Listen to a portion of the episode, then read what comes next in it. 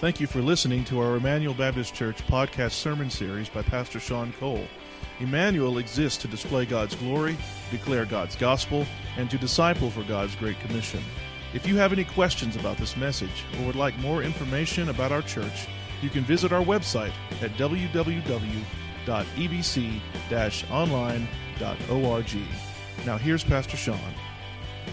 Back in October of last year, during the height of the presidential election, when everybody was worried and things were kind of going crazy in our nation, uh, more than 1,500 adults in America were surveyed by the Chapman University Survey of America. And USA Today posted the results, and it was the question what do you fear the most as Americans? So they came up, based upon these responses, to the top 10 fears that Americans had in 2016. Number one on the list 61% of people feared corruption of government officials. It was the same as the top in 2015. Number two, terrorist attacks, 41%. Number three, not having enough money for the future, 39%. Number four, being a victim of terror, 38%. Number five, government restrictions on firearms and ammunitions, 38%. People I love dying, 38%. Economic or financial collapse, 37%. Identity theft, 37%. People I love becoming seriously ill, 35%. And the last one I thought was funny the Affordable Care Act or Obamacare, 35%. So I don't know if any of these are on your top 10 lists of things that you fear, but most of us from time to time struggle with fear, stress, doubt, where our hearts can become troubled. It could be terrorism, it could be the economy, it could be a loved one that you have that is, that is ill it could be not having enough money for the future, your wayward child making terrible decisions. No matter who you are here this morning, at some point in your life, or maybe in the near future, your heart is going to be troubled. You may experience fear.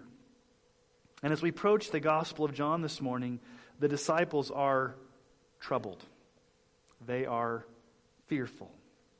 So let's pick up at the end of where we left off last week, John chapter 13. Let's begin in verse 36.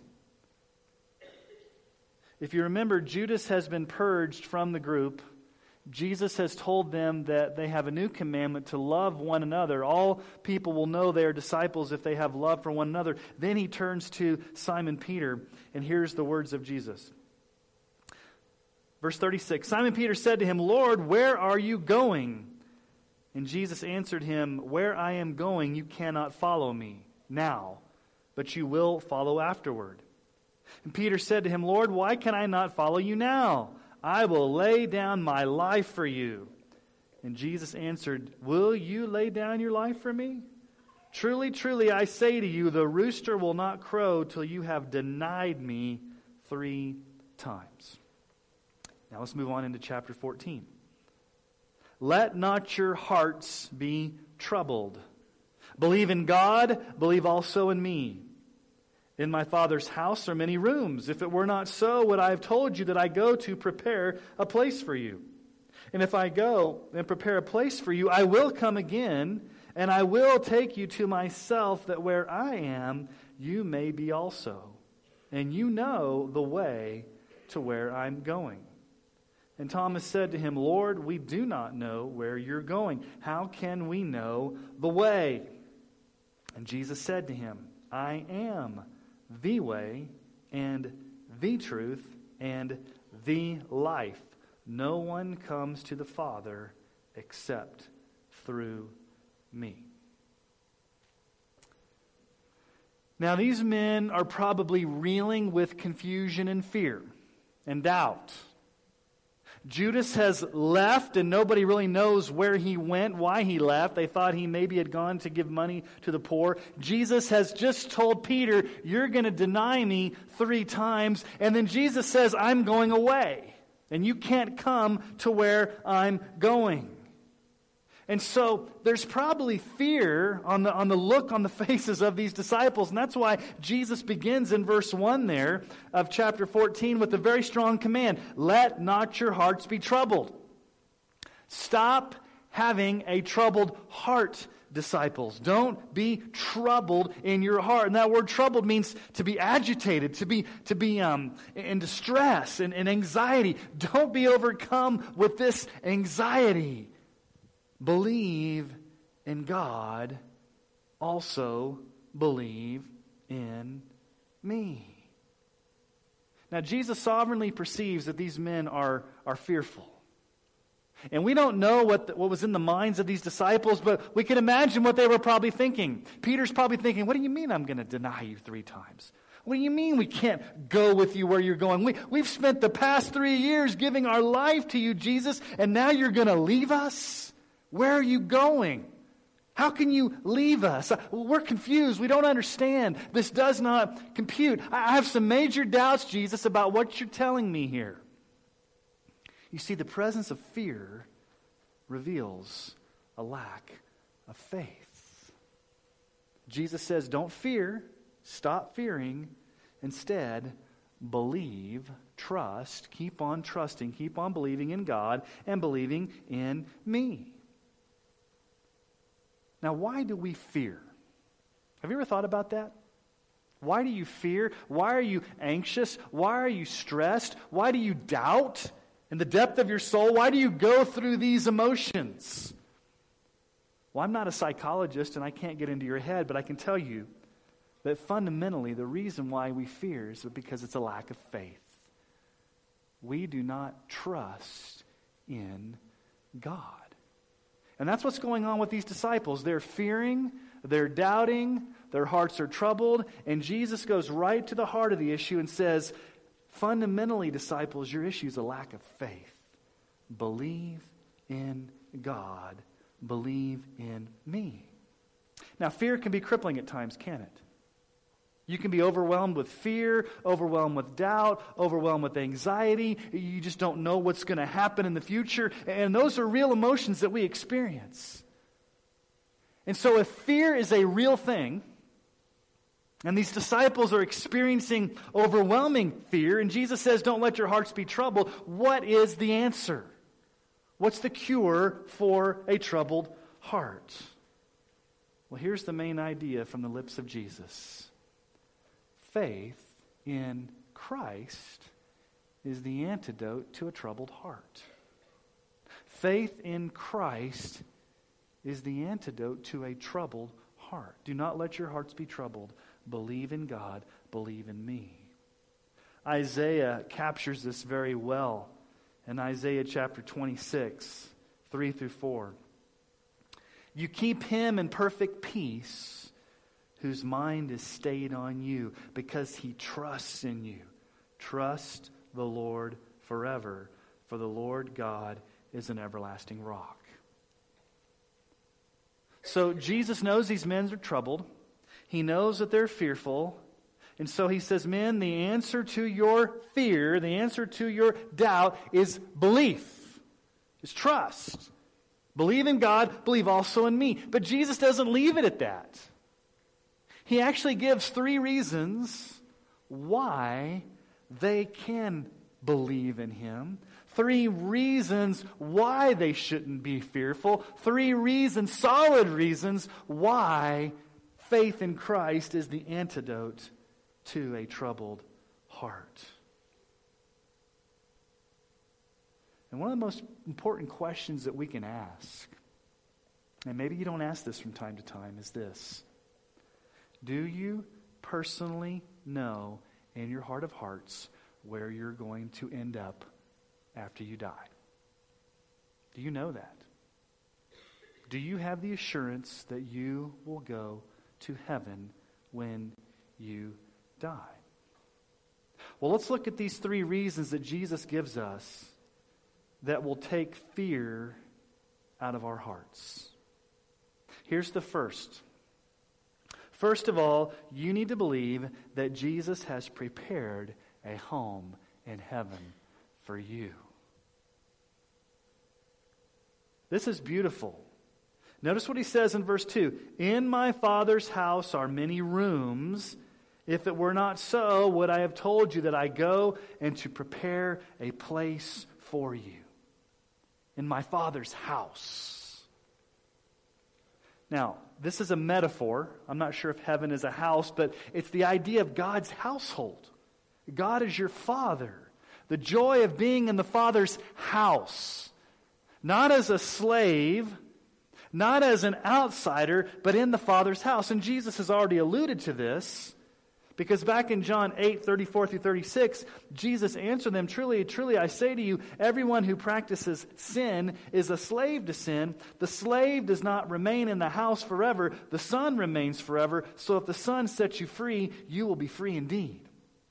You will be free indeed in the Father's house. So Jesus has gone before us. He's our forerunner. He's our pioneer. He's gone before us by his death, burial, and resurrection, and he is preparing a place, a house, a room, a dwelling for you and for me. And this is what the Old Testament saints looked forward to. Hebrews chapter 11 is that hall of faith where you've got um, uh, Enoch and Noah and Abel and Abraham and Isaac and Jacob and all the Old Testament saints. Listen to how the writer of Hebrews uh, captures what they were looking forward to. In Hebrews 11 6. But as it is, they desire a better country, that is a heavenly one. Therefore, God is not ashamed to be called their God, for he has prepared for them a city. God has prepared for them a city. Jesus has prepared for you a, a dwelling place. Now, it's not a mansion. This is where the King James Version has kind of gotten a little um, mistranslated over the years. The King James was translated from the Old Latin. And from the Latin, the word mansion was just basically the word for house or dwelling place. And it's kind of morphed. The word mansion is basically the old Latin word for house or dwelling place. But when you think of a mansion, what do you think of? some big palatial um, place where you're going to dwell and it's going to be this, this wonderful thing. And, and that's a lot of times what the televangelists tell you that God's got this big mansion waiting for you. I don't know if he's got a mansion waiting for you, but the Greek word there does not mean mansion the way we think of mansion. The point is this Jesus is going to prepare a place for you, and there's going to be plenty of room for you in heaven. For those who believe in him, It'll be sort of a homecoming when you get to heaven where the Father is going to welcome you into his household. Think about Revelation. Revelation 21, 3 through 4. I heard a loud voice from the throne saying, Behold, the dwelling place. That's really what the word means the dwelling place, the home. The dwelling place of God is with man. He will dwell with them, and they will be his people, and God himself will be with them as their God. He will wipe away every tear from their eyes, and death shall be no more, neither shall there be mourning, nor crying, nor pain any more, for the former things have passed away. Do you long for heaven? Do you think about heaven? Do you wonder if heaven is waiting specifically for you? I, I like what C.S. Lewis has said in The Problem of Pain. He's written this. It's, it's, a, it's an interesting statement. Listen to C.S. Lewis. He says, There have been times when I think we do not desire heaven, but more often I find myself wondering whether in our heart of hearts we have ever desired anything else.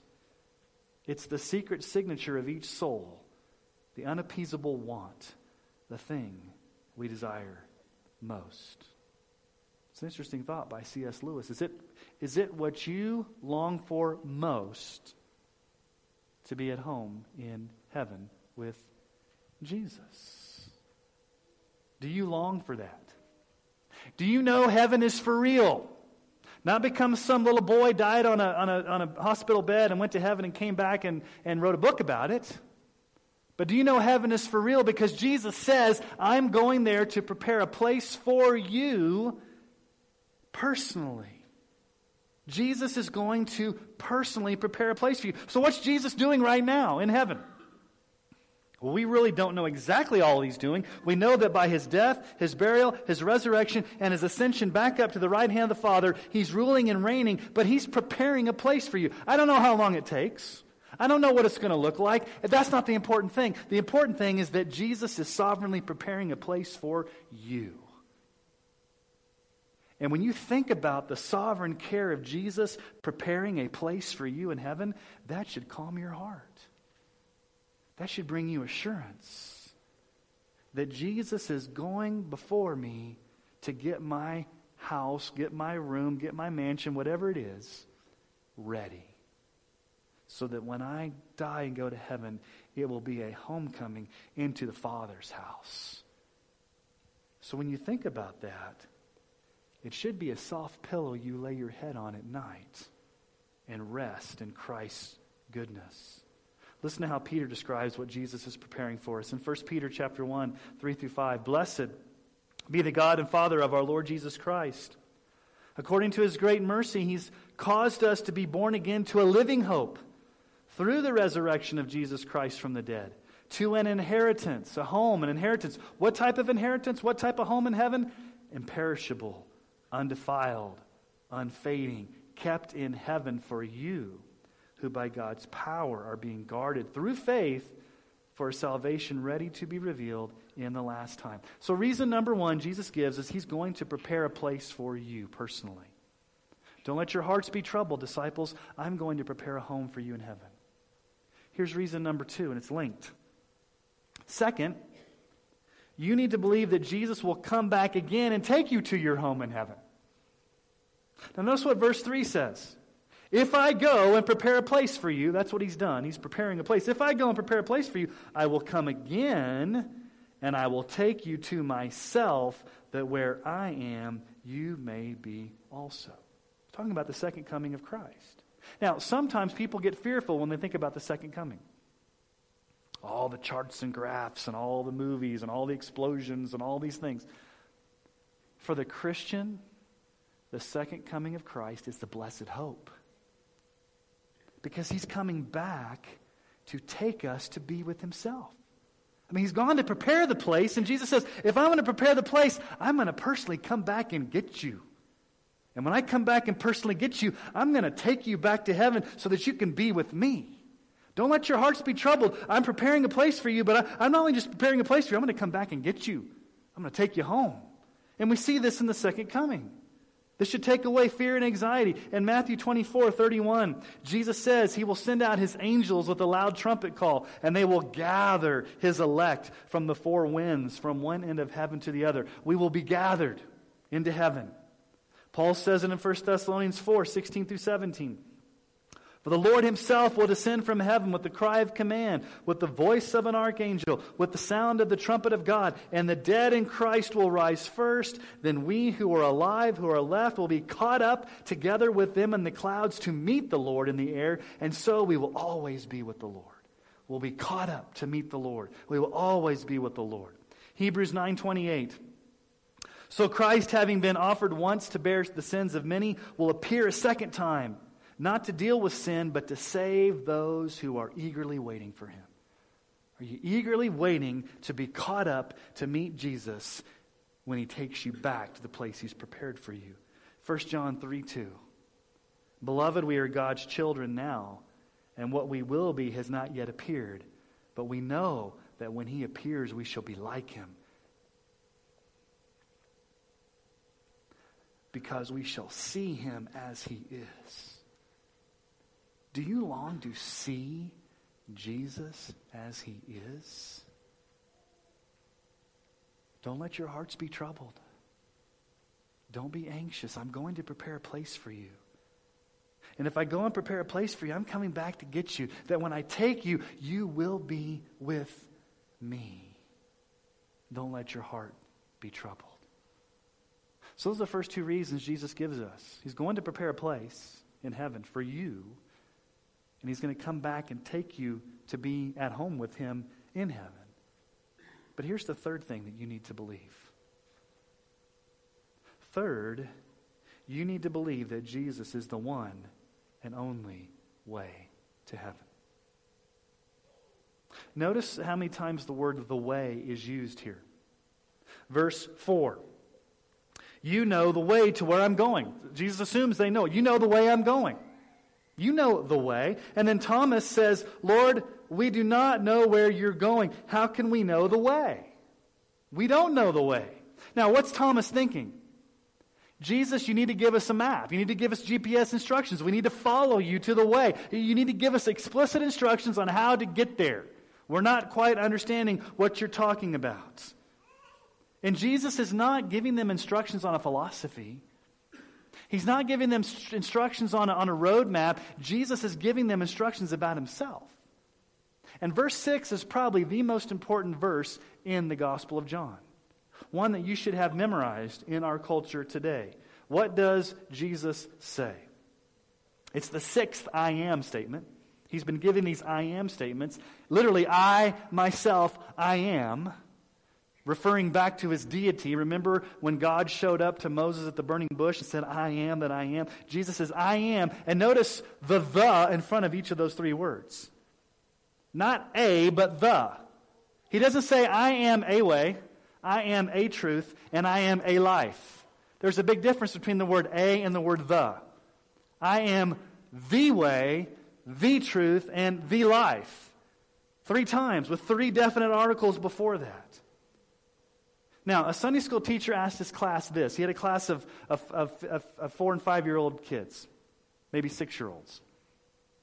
So some of you teachers know this that have taught little kids. He said, If I sold my house and my car and had a big garage sale and gave all my money to the church, would that get me into heaven?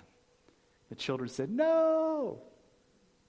If I cleaned the church every day and mowed the yard and kept everything clean and tidy, would that get me to heaven? And the kid said, No.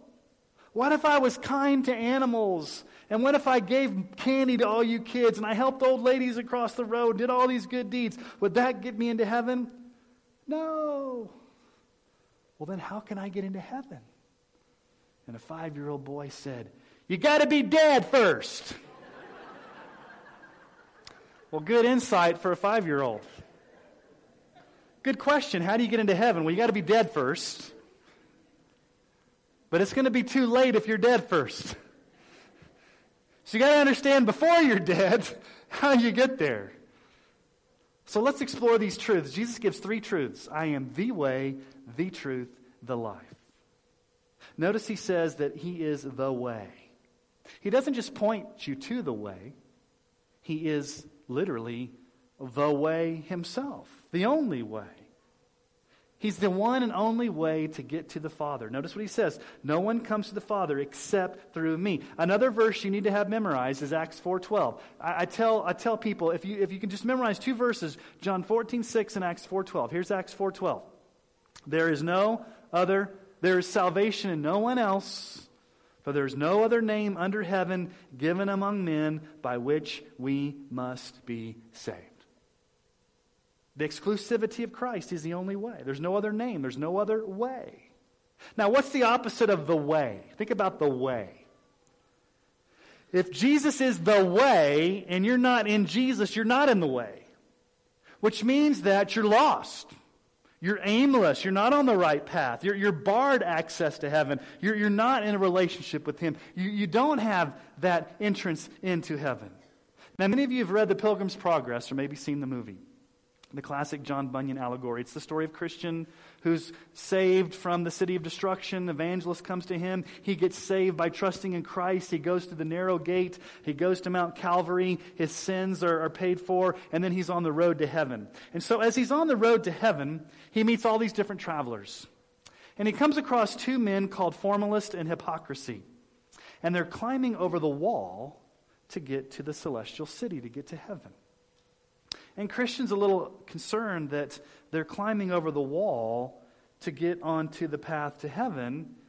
And so Christian says, How come you guys didn't come through the wicket gate?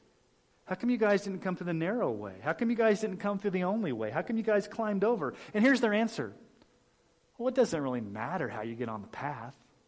We climbed over. You went through the narrow gate. I'm here. You're here. It, it doesn't really matter just as long as you kind of do our own thing and, and get, along, uh, get along the way. What's the big deal? Well, Christian says, listen, it is a big deal. Because I'm paraphrasing what John Bunyan says. Christian says, listen, it's a big deal. God has set the rules how to get into heaven. It's through the one and only way. You have climbed over. You've not come in the one and only way. And you are going to be very surprised on the day of judgment when you get to heaven and find out you're not allowed entrance because you did not come through the one and only way. Jesus is the truth. It means he's the full embodiment of the full revelation of God. He, it doesn't say Jesus is true. I am true. That, that, that's, that's a true statement. Jesus is true. But notice he says, I am the truth. The truth. John 1 17. The law was given through Moses, grace and truth came through Jesus Christ. John 8 32. You will know the truth, and the truth will set you free. 1 John 5 20, we know that the Son of God has come and has given us understanding so that we know him who is true, and we are in him who is true. In his Son, Jesus Christ, he is the true God and eternal life. So, what's the opposite of being, uh, if you're not believing Jesus as the truth, then you're believing a lie? You're, you're blinded. You're in spiritual darkness. You don't have the truth. Not only are you not on the way, not only are you barred entrance from heaven, but you're spiritually blinded to truth. Jesus also says he is the life. He's the only source of eternal life, true life. John 1 4, in him was life, and the life was the light of men. John 11 25, Jesus said to her, talking to Martha, I am the resurrection and the life. Whoever believes in me, though he die, yet shall he live. How does Paul describe his life in Christ? Galatians 2:20. I've been crucified with Christ. It is no longer I who live, but Christ who lives in me. And the life I now live in the flesh, I live by faith in the Son of God who loved me and gave himself for me. So, what's the opposite of the life? Death, condemnation. So, Jesus is the way. If you don't believe in him, you're, you're not on the way. Jesus is the truth. If you're not believing in him, you're in darkness, you're in blindness. Jesus is the life. If you're not believing in him, you're in spiritual darkness and deadness and condemnation. Now, I want you to think about the three greatest desires or ambitions or questions that humans have asked for centuries.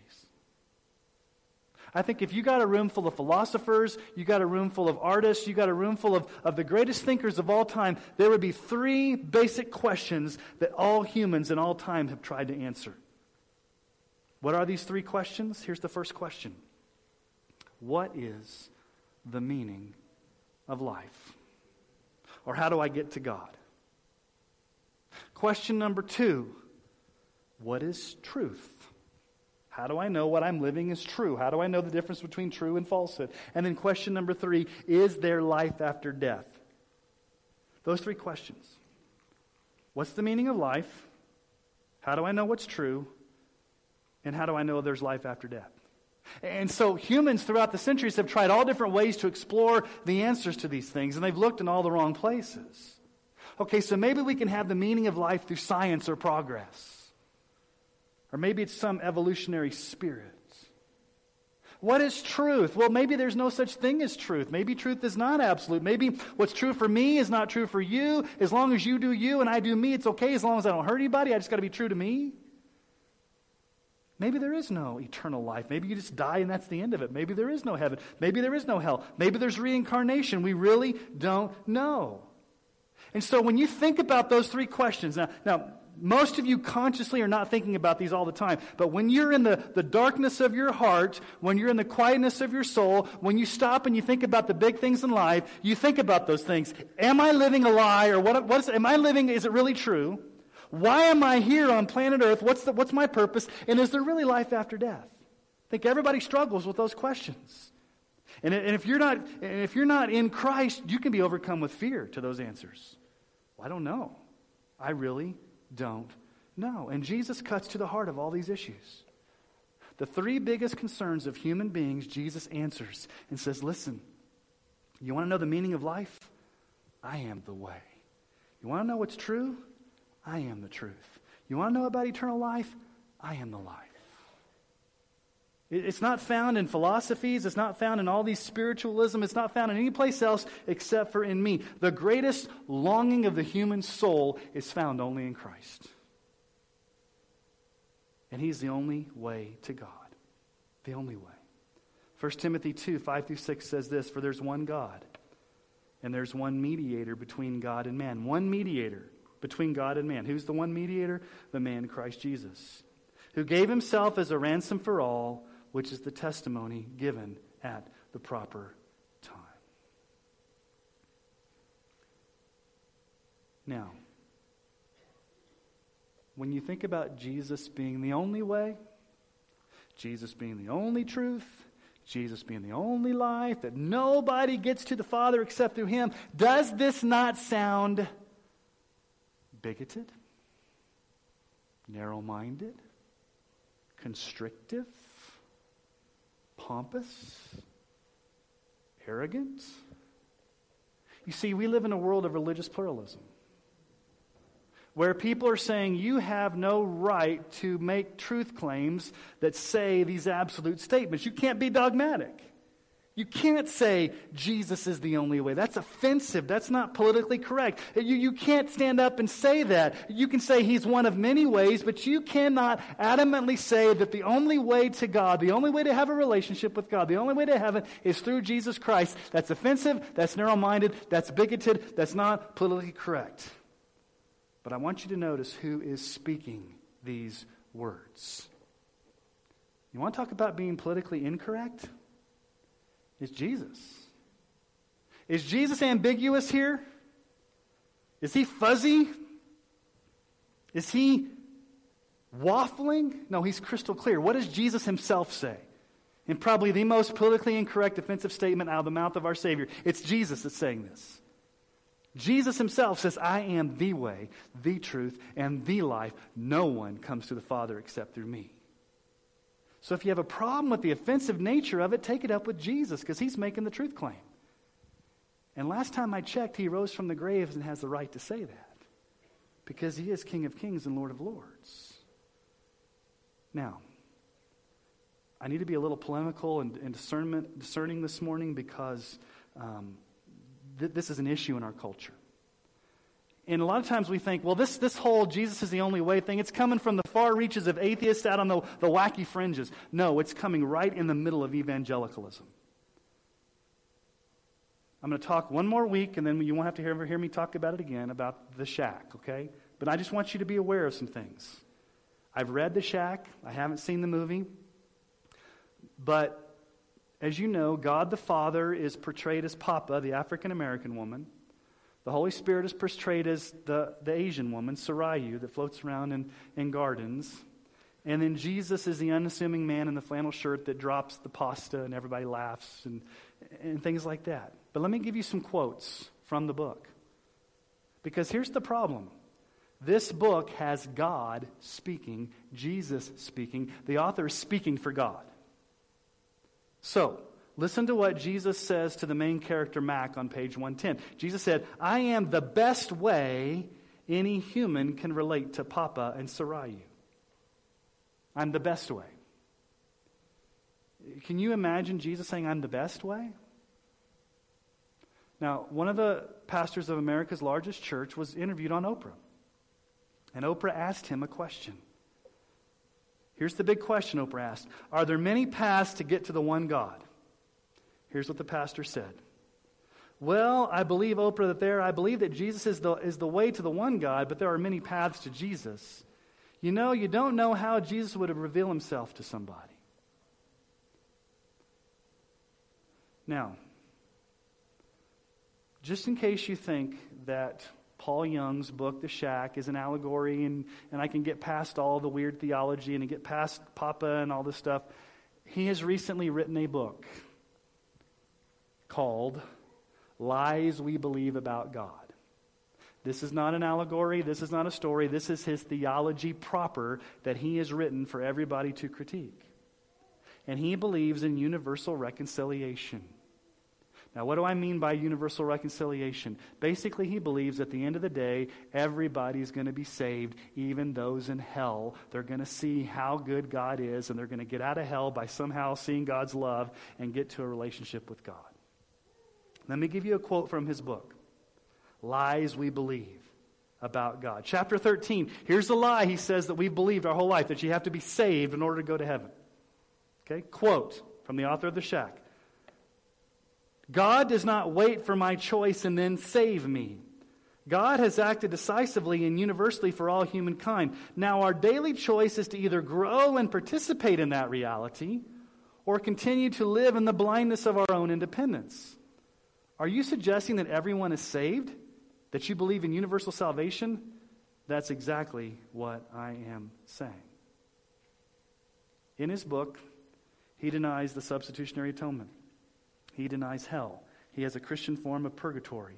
He denies the authority of Scripture. About everything that you would hold to as a Bible believing Christian, this man has deconstructed. So you have popular authors of popular movies. You have people like Rob Bell, who came out a few years ago with Love Wins. And so it's not on the fringes anymore. It's people that claim to be evangelical Christians are waffling. And, and it's not like they're outright coming out and saying, you know, I'm a Satanist, so follow me. No, they're saying Jesus is one of many ways. He's a good way, He's the best way. In the end, everybody's going to be saved, even those in hell. There's no really, nobody's really going to be sent to hell. Even if they're sent to hell, they're going to get out of hell because they're going to see how much God loves them when they're in hell. Now, let me just issue a warning this morning. You need to be very clear about how to get to heaven. Jesus is the only way. What ways have you been trying yourself? What ways have you been experimenting with yourself to get to heaven? Maybe it's different for, all, for, for, for, for most of us. Maybe you're, you're like, okay, the way to heaven, I, if I'm just a good person, that's the way. If I just go to church every time the doors are open, that's a good way. Uh, maybe I'll win points with God. I'm just going to be spiritual. That's, that's a good way. What ways are you experiencing with? If you're here today and you're trying any other way besides faith in Christ, you're not believing in Him.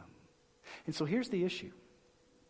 If you're here this morning and you are not a Christian, you should be troubled in your heart because you're under conviction of sin.